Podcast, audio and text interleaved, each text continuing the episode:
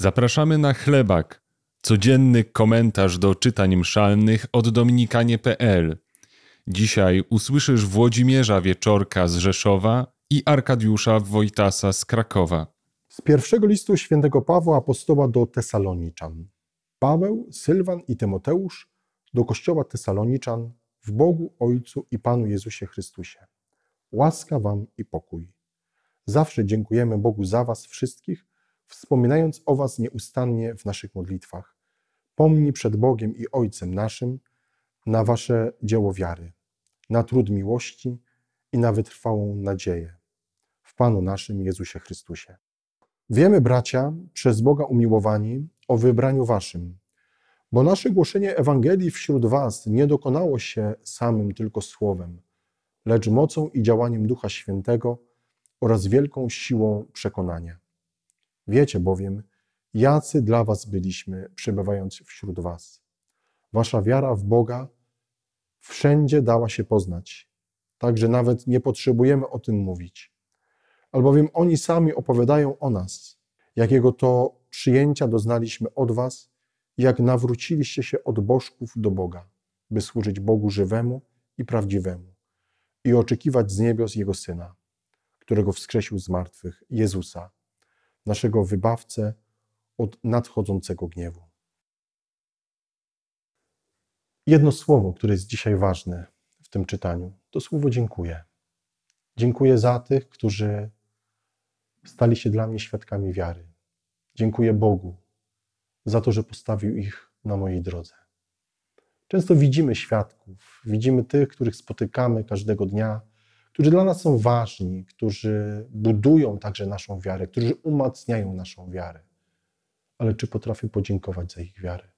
Czy potrafię podziękować Bogu za to, że postawił właśnie ich na mojej drodze, aby im moja wiara była mocna, abym i ja mógł stać się świadkiem wiary dla tych, którzy być może są słabi, a których Bóg stawia na tę drodze mojego życia.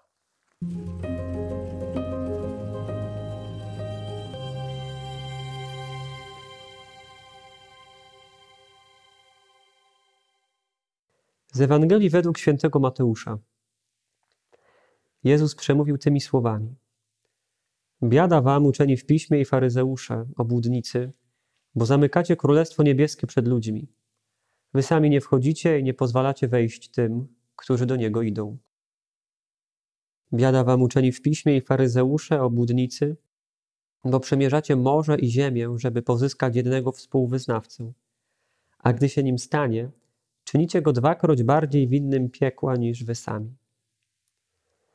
Biada wam przewodnicy ślepi, którzy mówicie, kto by przysiągł na przybytek, nic to nie znaczy. Lecz kto by przysiągł na złoto przybytku, ten jest związany przysięgą. Głupi i ślepi. Cóż bowiem jest ważniejsze? Złoto czy przybytek, który uświęca złoto? Dalej, kto by przysiągł na ołtarz, nic to nie znaczy. Lecz kto by przysiągł na ofiarę, która jest na nim, ten jest związany przysięgą. Ślepcy. Cóż bowiem jest ważniejsze, ofiara czy ołtarz, który uświęca ofiarę? Kto więc przysięga na ołtarz, przysięga na niego i na wszystko, co na nim leży. A kto przysięga na przybytek, przysięga na niego i na tego, który w nim mieszka.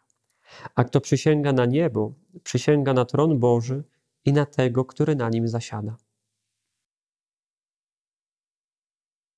Pan Jezus w bardzo mocnych i ostrych słowach zwraca się do faryzeuszów i uczonych w piśmie. Mówi o nich, że są ślepcami. I rzeczywiście tak jest, że kiedy nie mamy czystego serca, to jesteśmy ślepcami.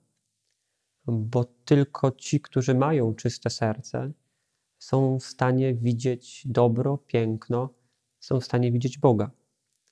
Błogosławieni czystego serca, albowiem oni Boga oglądać będą.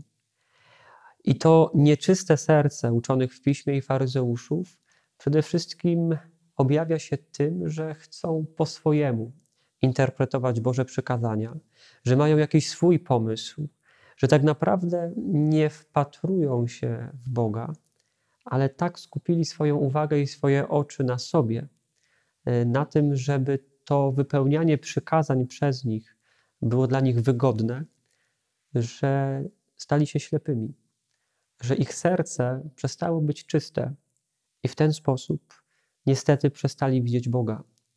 Przestali widzieć Boga, który, który jest sednem prawa, sednem proroków, który jest miłością, przede wszystkim, który jest miłością.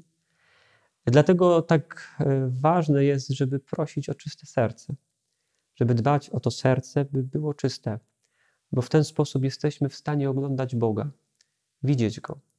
Błogosławieni czystego serca, albowiem oni Boga oglądać będą.